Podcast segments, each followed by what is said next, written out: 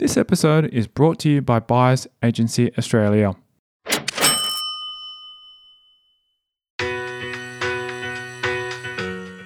We'll take it right through council and all the way to the build. We'll take it to builders. We'll get the uh, the tenders from the builders uh, for on behalf of our clients, and then we will get the process built and get the house finished, and then give to our clients after that.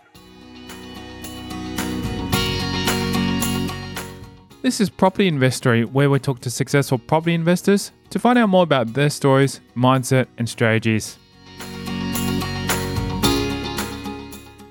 I'm Tyron Shum, and in this episode, we're talking to CEO of NPI Group, Paul Maaskant, whose history as a builder and property developer gives him the experience needed when it comes to subdividing and selling developments.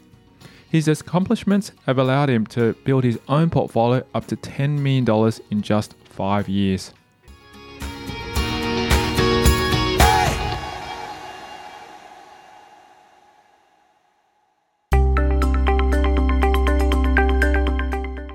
In the five years when he started building his portfolio, Maaskant also started National Property Investment Group, better known as NPI Group, which is a buyer's agent known for overseeing the entire development process. He shares what his typical day looks like. So, any sort of day, I'll arrive at the office around about uh, eight o'clock. Um, check emails and inquiries from the night before is normally my first couple of hours. Um, then I will look at uh, council applications, see where they're at sitting at for our, uh, our clients that already have uh, applications in council. And then um, the last sort of part of my day, I would um, head out to site to give updates on the the uh, process or the progress of uh, our building, our builds that are happening at the time, and then report back them to the clients as well. Um, and then whilst I'm out on site or driving the car, I'm generally on the phone all the time to agents trying to get um, trying to get new deals across the line. So we take it right from we take it right from the buyers um, from buying the property for the client all the way through to the turnkey development process. So we'll take it right through council and all the way to the build. We'll take it to builders. We'll get the uh, the tenders from the builders uh, for on behalf of our clients, and then we will get the process built and get the house finished, and then give to our clients after that. All way, it's all the way through. We don't sort of we don't just buy the we don't just buy the uh, the property and then just hand it to the the um, the client and say, "Well, there you go, you sort it out now." It's we take it right through to the end, um, and then the client can do whatever they want to do with it after that. If they want to, um, if they would like to sell, they sell. If they want to rent them out and keep and keep building, uh, you know, recycling the equity, et cetera, et cetera, then they can do that as well. So um, we have some clients that like selling and going again. We have some clients that like we have some clients that like um, recycling the equity and going again. So yeah, it's just a bit of what, what your sort of what your risk profile is like and what you are what you're up what you're up for. Maaskant grew up in Melbourne as the youngest of four boys, leading a very active childhood.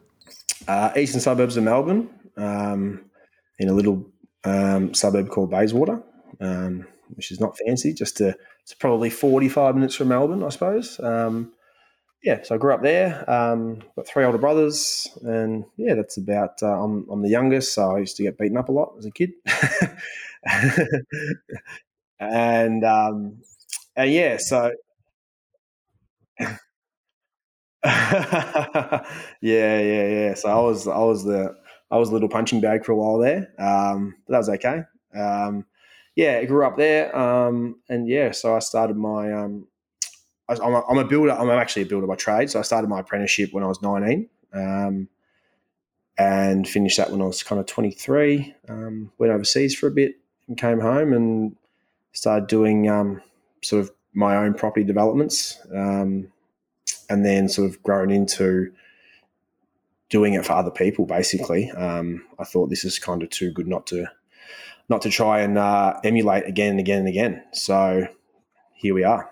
He's very sporty, very sporty as a kid. Um, footy in the summer, cricket. Sorry, footy in the winter, cricket in the summer. Um, like a lot of Australian children. Um, yeah, oh, like I said, three big brothers, so we're always playing playing footy out the front or cricket out the front and and whatnot. And the same thing, I was always bowling, and then when I finally got them out, they'd go inside and wouldn't bowl to me. So, um, so that was just, yeah, yeah, yeah, Yeah, yeah, yeah. So that was pretty standard, but that's okay. We and then yeah, just the standard sort of childhood with, with um, other kids in the street. We'd all play, you know, sports and ride bikes and water fights and all that kind of stuff. Yeah, just a standard kind of childhood. After leading such an active lifestyle in his youth, Maaskant hopes to emulate this kind of upbringing with his children, but concedes some of the difficulties with the kind of upbringing today. I kind of hope that it's not lost on my kids um, when they get a bit older. Um, being able to go out and just do that kind of stuff, and yeah, it's definitely not something you see a lot of. Um, and I'm trying to. I think it sort of starts young when the kids are young. You try and make sure that they um, they're outside a lot and playing in the garden, you know, digging for stuff and whatever. So, yeah, I try and try and push them outside as much as possible, even in the even in the uh, wintry Melbourne months, which we're smack bang in the middle right now. So, um, but that's okay. That's uh, yeah, we try and get them out there, and I always think about what what are the kids in Canada doing? It's at negative thirty, and they're and they're still. I'm sure they're still doing stuff outside. So, yeah, we just got we just got to we just got to deal with it. So it wouldn't be fun. We've got some family in Canada. We are over there, and um, they were explaining how like when they just get a big dump, they've just got to get every everyone's just out there with shovels and trying to get their cars out of the driveways and stuff. It'd be be pretty full on. Be pretty full on, but just is what they do. They just that's what they do. They're just used to it. So after school, uh, I guess primary school, you, you went to high school, right? And uh, as you said, afterwards you went you went to um, get your apprenticeship. How did you fall into that? Because there's so many ways to actually go into either you know that industry. But how did you know that you want to go there? Did you have some kind of experience from family, or was it something that went, "Oh, cool, you know, I like to just do it because it looks interesting"? It was a bit of bit of column A, bit of column B, I suppose. Um, yeah, I think uh, I, I, liked. Um, I like the idea of building my own house. I don't know why. Um, I like. I just like the idea of being able to know how to do that. Um, so that's probably the main reason why I got into it. Um, and then yeah, and you kind of, I just like I, I, like the idea of being able to do that. If one day I needed to build my own house because I needed shelter for whatever reason, I could do it, and that was that was probably the, the main thing. Um, that was pro- yeah, it wasn't. I, I knew that I wouldn't have to. I knew I wouldn't be in a situation where I'd have to, but I thought that was probably the main thing. I just like to know how to do this, and and yeah, so that's what I did. That's what I did for a long time. After losing interest in studying physical education at university, Maaskant went down the path of becoming a builder's apprentice, where he learned all the tricks of the trade. As an apprentice, I, everything, everything we we did we did mainly uh, extensions and renovations of houses. So that was kind of, it wasn't, we never got a new home. We never did new homes or anything like that. It was just extensions and renovations. Um, so it was all a lot of, uh, which is probably harder because you're dealing with old houses, um, which a lot of the old houses have kind of become, you know, they're not level anymore, they're not straight. So things you got to change and you've got to kind of, try your best to make things work look right and be right and all that sort of stuff. With a new home, you rock up and it's kind of just there, and you can just get it all get it all done properly. So um, yeah, so that was good. So we just did a lot of renovations, uh, a lot of weatherboard renovations, um, and yeah, so people that had three bedroom home would want a four bedroom home and two bathrooms, and so you put on en suites and all that kind of stuff. New kitchens, um, bathrooms, decks, pergolas. Um, yeah, you kind of name it. We did it. Yeah, we did everything. We did everything. As an apprentice, you don't really you don't really learn until you kind of qualified. You're out there on your own and you're doing things yourself, and that's when you start. That's when you start to learn a lot. Um, oh, as an apprentice, you learn, but you always can, you can always ask your boss. You can always say, "Hey, mate, what do I do here? What do I do there?" And they just give you the answer. But when you're out on your own, it's all a bit different. And you can still call them if you want to and whatever, but you still you're still you're on your own. So that's when you're that's when it's uh, and when it's your money on the line as well. Um, you make sure you want to try and get it uh, get it done as fi- as efficiently and quickly as possible. Maaskant continued down this path and after four years became a fully qualified carpenter. So I was a carpenter for a while, um, or for a long time, and then I got my builder's license. Um, and then once I got my builder's license, I started um, I started doing developments. Just buying buying uh, old old houses, um, which looking back is probably not the best way to do it. But um, as I'm sure you're aware, property is quite forgiving with time. So if you hold on to it long enough, it doesn't matter too much. You can kind of make a few mistakes and then come out the other end and it's all okay. Through his experiences, Maaskant learnt from the complications that can arise when renovating an old house. I think the adding the adding the value at the start um, of the renovation can be a bit time consuming, a bit costly. Um, and then you've got to sit on that until you develop the back house, um, the subdivided property. Um, so you're sitting on that property at the front for a while. So it's, it's pretty capital intensive um, by by doing that. If you can buy a better house at the front um, and then put a and then put a new house on the back, it become I think it's much more valuable. Um, even if you're paying a little bit more to get in um, to that to that property, a few less headaches as well. you can rent them you can rent them out easier. Uh, initially, um, especially when you're doing uh, you, when you're doing a development um, at the back. You know, you want you want the front house rented as well. Um, so you have to take you have to take a bit of a hit there as well because people don't necessarily want a development happening whilst they're living in a house. Um, so yeah, I, I, think I think over time,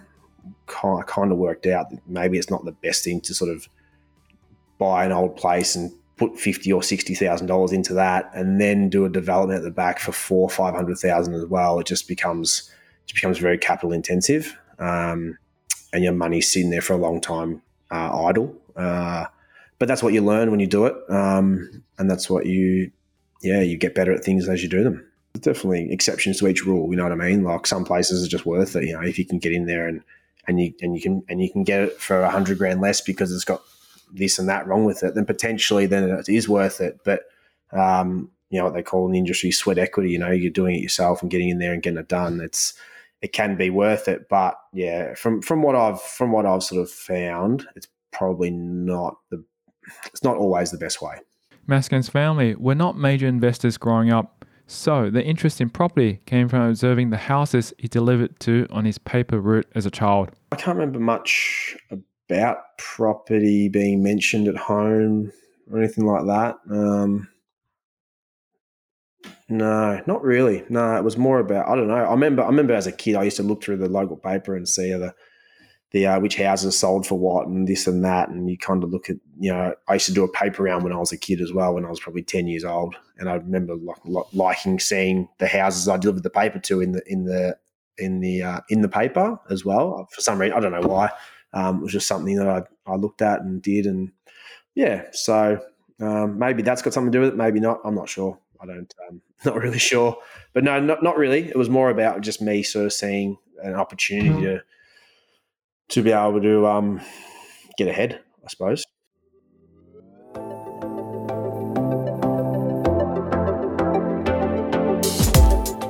Coming up after the break, we'll dive deeper into details of development with Paul Maaskant. It was pretty intense, um, but got that done, got it rented out, got the plans sorted for the back, got that built, and then held that for probably two years. The time and commitment it takes?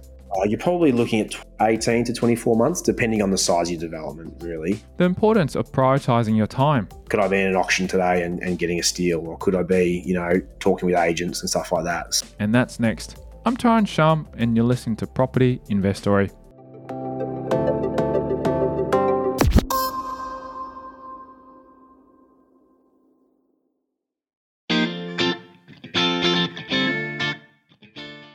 Find yourself stressed out not knowing how or where to find the best property deals? Or what the best strategy is to build a wealth generating portfolio? Well, Dragon Dominski can help you while you save time and money.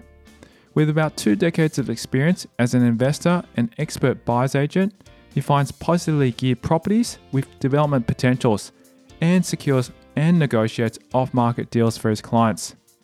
Now, he's offering you a no obligation 45 minute strategy call to get you started. Just simply text the code BAA with your name and email address to 0405 105 074 to get your no obligation free 45 minute strategy call.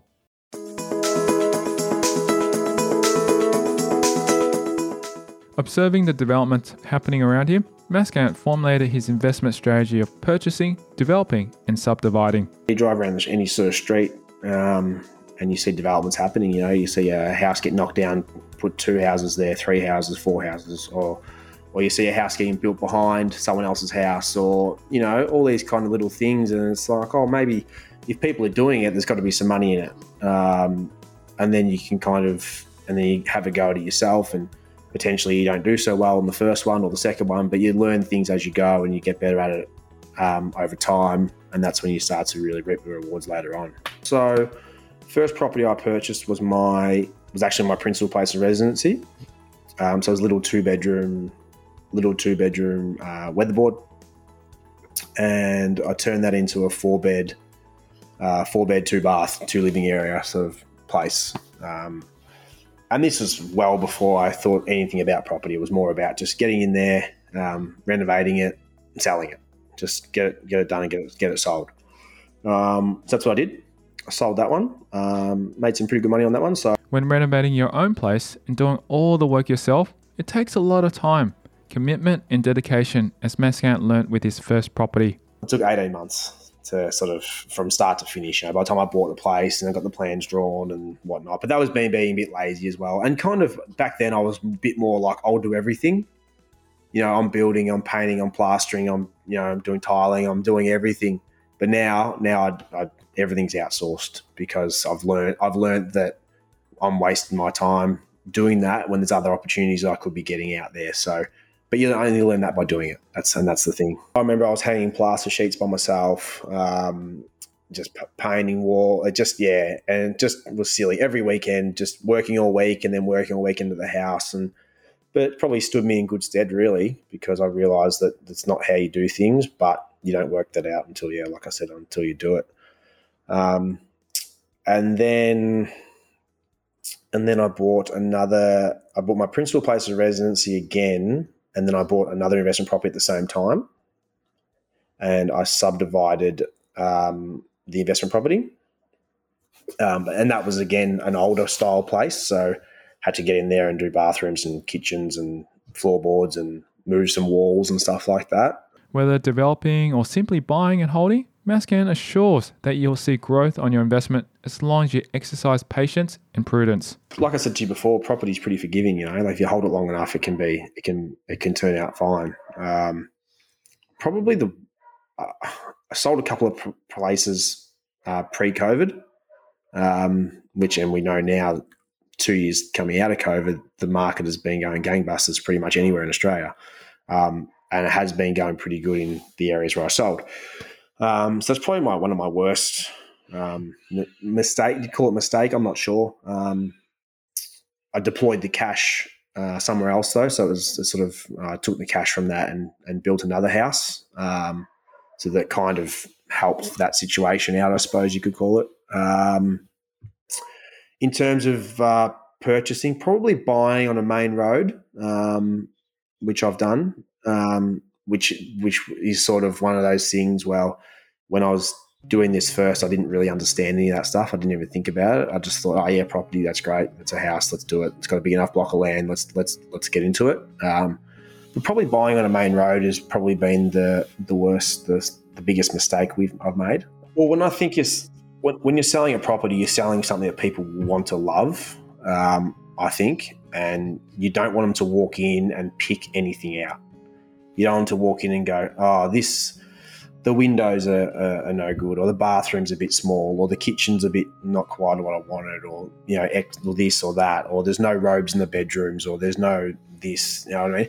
And same thing. Oh, it's on a main road, and that's and that's. And I feel like when someone wants to buy a property, they want to be able to go, "This is the best thing. I'm about to purchase this. I love it, and I want it." And and you also, if you've got two people loving or three people loving it, that's when the price goes up and up and up as well. But if you've got if you've got those knocks on your property, like I just mentioned, it it, it makes it harder to sell. I think, um, and you're selling for a little bit. You're selling at a bit of a at a bit of a not a loss, but you're selling a bit less than what you could potentially get in a in a in a better street, for instance, or or making sure that you've got all the um, the mod cons and whatnot. So you know, you've had uh, shared with us a, a, moment where it's a learning lesson. What do you think has been one of your biggest aha moments along your tra- uh, property journey or property development so far? the biggest aha moment, I think for me, would be when I decided to rent their houses out um, rather than sell them off. Um, when I when I originally bought these houses, I was always about selling them. get in, do a development, and sell it off.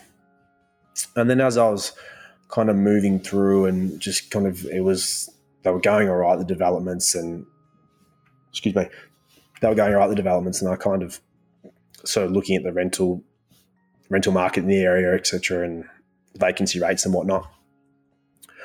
I thought maybe it's better to hold these for a while, um, and then started to get into a bit more learning about actual property investing rather than just you know property speculating, which which what I was doing. You know by by sort of buying, developing, and selling, I was kind of yes making making money, but keeping the money in the market is probably better than than um, selling. And I understand sometimes you have to sell. I get that because you know banks banks won't let you borrow for whatever reason, or or it could be a myriad number of reasons of why you have to sell. Um, you know, family issues or, or, whatever. You need the cash, and that's fine. You have to get out. Um, but but there's no point having money in the, in the bank sitting there doing nothing. Um, you might as well have it in the market, giving you some rent uh, on your money, and then the market growing over time as well. Um, being able to recycle the equity, um, was stuff I didn't know about. I didn't know anything about that when I bought my first property. I didn't know you could go and buy, borrow up to 80% on your property again and then keep moving. Um, so all these things I learned as I was sort of going through and I thought, oh, hang on a second, maybe, maybe it's better to hold these for a while um, until I really need to sell or something comes up or I want to buy my dream home or I want to do this and I want to do that. Um, then, then, then sell. There's no point selling just to have – a nice shiny figure in your bank account. It doesn't it doesn't mean anything. Do you know what I mean? It's a, it's a number. It's a number on a page. So um, that was probably my biggest aha moment. Um, and then when I did a three unit development and the brand new houses all got rented out in the first afternoon um, of the. So we finished them all basically on the the Tuesday or whatever. They all got done. Um, uh, all the occupancy certificates were all sorted, and um, yeah, Saturday afternoon, three o'clock, all signed, done for the next twelve months, and and then and on Monday there was you know X amount of money put in my bank account, and I was like, oh, this is this is pretty good. Um, and then re- and then and the, that's the cash flow, yeah. And then recycling the equity again. I was already at the bank. I was already at my broker on the Tuesday saying, "Well, this is what I've got now. These these are done. Um, these are the value. This is my cash flow from it. Where can we where can we deploy this um, this equity again?" Um, so yeah, I think I think renting, starting to rent them out was was my biggest